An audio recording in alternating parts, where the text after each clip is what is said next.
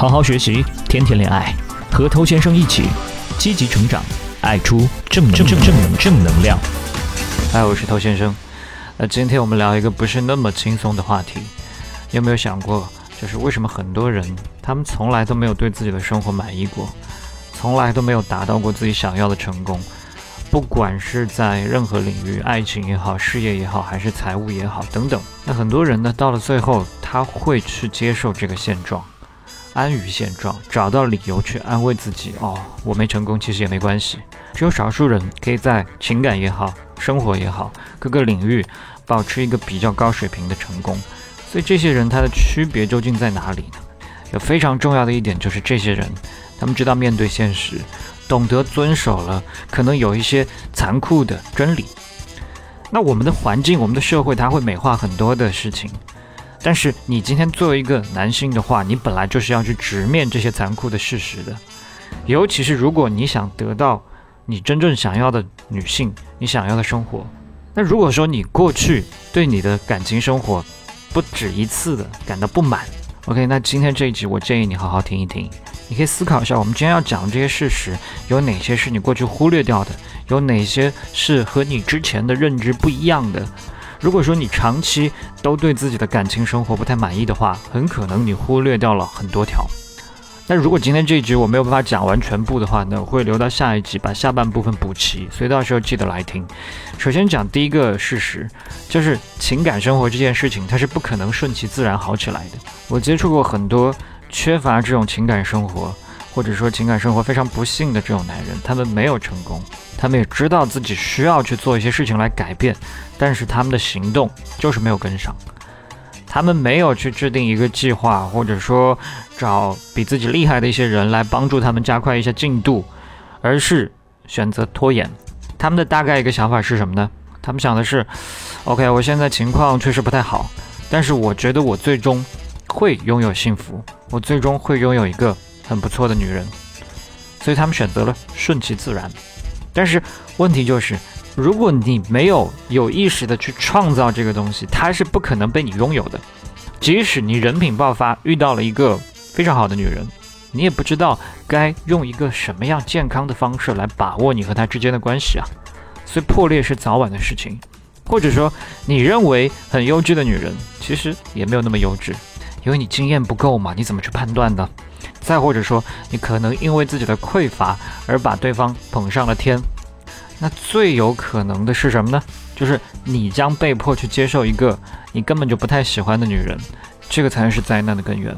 因为你从来不去有意识的创造嘛，因为我等待缘分嘛，因为别人告诉我说我现在没有找到女朋友，只不过是因为缘分未到嘛，所以他某一天一定会出现的，我只需要等着他就好了。在这个等待过程中，你浪费了大量的时间，这些时间原本应该用来提升自己的吸引力，用来和女性接触、了解两性互动的规则，但是你没有。我首先不说你是不是真的可以等到，就算你可以等到，你又靠什么去抓住属于你的缘分呢？那这个就是你为什么应该有意而为之，而不是听信所谓的缘分未到啊！我应该顺其自然。以后要是有谁跟你说啊，你只不过是缘分未到，你再等等看嘛，你就给他两个耳刮子，是吧？这个东西不是靠等的，你必须清楚你自己喜欢怎么样的女人，然后努力成为能够驾驭这种女人的男人。OK，始终记得情感生活它不会顺其自然的好起来。我们接着来讲哈，这条稍微轻松一些，就是永远不会太迟。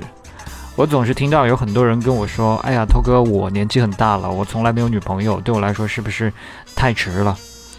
我们对很多事情都是很着急的啊！我们要找女朋友，我们要找工作，我们要结婚，我们要买房，我们要买车等等，好像这些事情慢了一点就会被社会抛弃一样。可是这种想法其实是不靠谱的。首先，你不需要通过去迎合别人的想法来生活，否则你将永远都没有办法拥有你喜欢的生活。另外，我想告诉你呢，就是不会晚的，一切都不晚的。我亲眼看到过各种年龄段的男人拥有女人缘，上到五十岁，下到十多岁，成为你自己这件事情永远不会太晚。但关键是什么？你必须要停止等待，就像我们上一条说的，然后开始行动。你必须要倾向于说采取行动，然后勇敢犯错，而不是每天生活在恐惧中、拖延中。不管你今天是一个三十多岁没有两性经验的人，还是说一个四十二岁结婚十五年刚刚离婚的人，你可以坐以待毙啊，然后认为哦我太晚了没有用了，最后呢什么都得不到，或者你也可以去采取大量的行动，然后开始你的冒险。那我当然鼓励你要去做后面这种啊。一个男性在择偶市场的性价值的巅峰，其实是从三十五岁才开始的。你作为一个男人，这是你赚最多钱，你拥有最多掌控。开始实现你梦想和目标的时候，那关于男人的黄金年龄呢？这个事情以后我们可以再录一集。他不管是二十多岁的女性，三十多岁的女性，其实都会被这种男人吸引。另外呢，女人本来就更加容易被年长的男性吸引，所以当然不会太晚，但前提是你现在就要开始。好，那我们今天讲最后一点吧，因为看了一下时间可能不太够，其余的内容会留到下一集再讲啊。这一点可能蛮多人都有，至少蛮多人都有过吧。很多人会把自己看成是一个受害者，包括我自己曾经也是这样看待自己的。我以前很内向，我非常害羞，我也很长时间没有异性缘。然后我认为生活对我来说很不公平，我时常为自己感到难过。但是我发现呢，没有人会真的关心或者为我感到难过的。这就让人意识到说，自怜这件事情是不会给你带来任何收获，不会给你任何好处。那没有好处，我们就不做了嘛，对不对？所以我放弃了，并且决定尝试改变。有很多人呢，一辈子都是在扮演一个受害者，在找借口。他从来就没有意识到，受害者心态才是阻止他进步的东西。没有人会来救你的，也没有人会在乎你扮演受害者的角色。不管你今天找的借口有多么的漂亮，这些东西不可以给你带来任何。你坚持的时间越长，你的失败就越大。所以，借口和受害者心态。的确会让你当下舒服一些啊，感觉是这个世界要害我，感觉是周围的人要害我，啊，各种东西对我来说不公平，我是没有错的。你这么一想，当时压力确实会小一些，但同时呢，也会让你有了不思进取的理由。就这种放松，这种舒服，它会让你宁愿继续过着你当下这种糟糕的生活，然后却不采取任何实际的行动去改变它。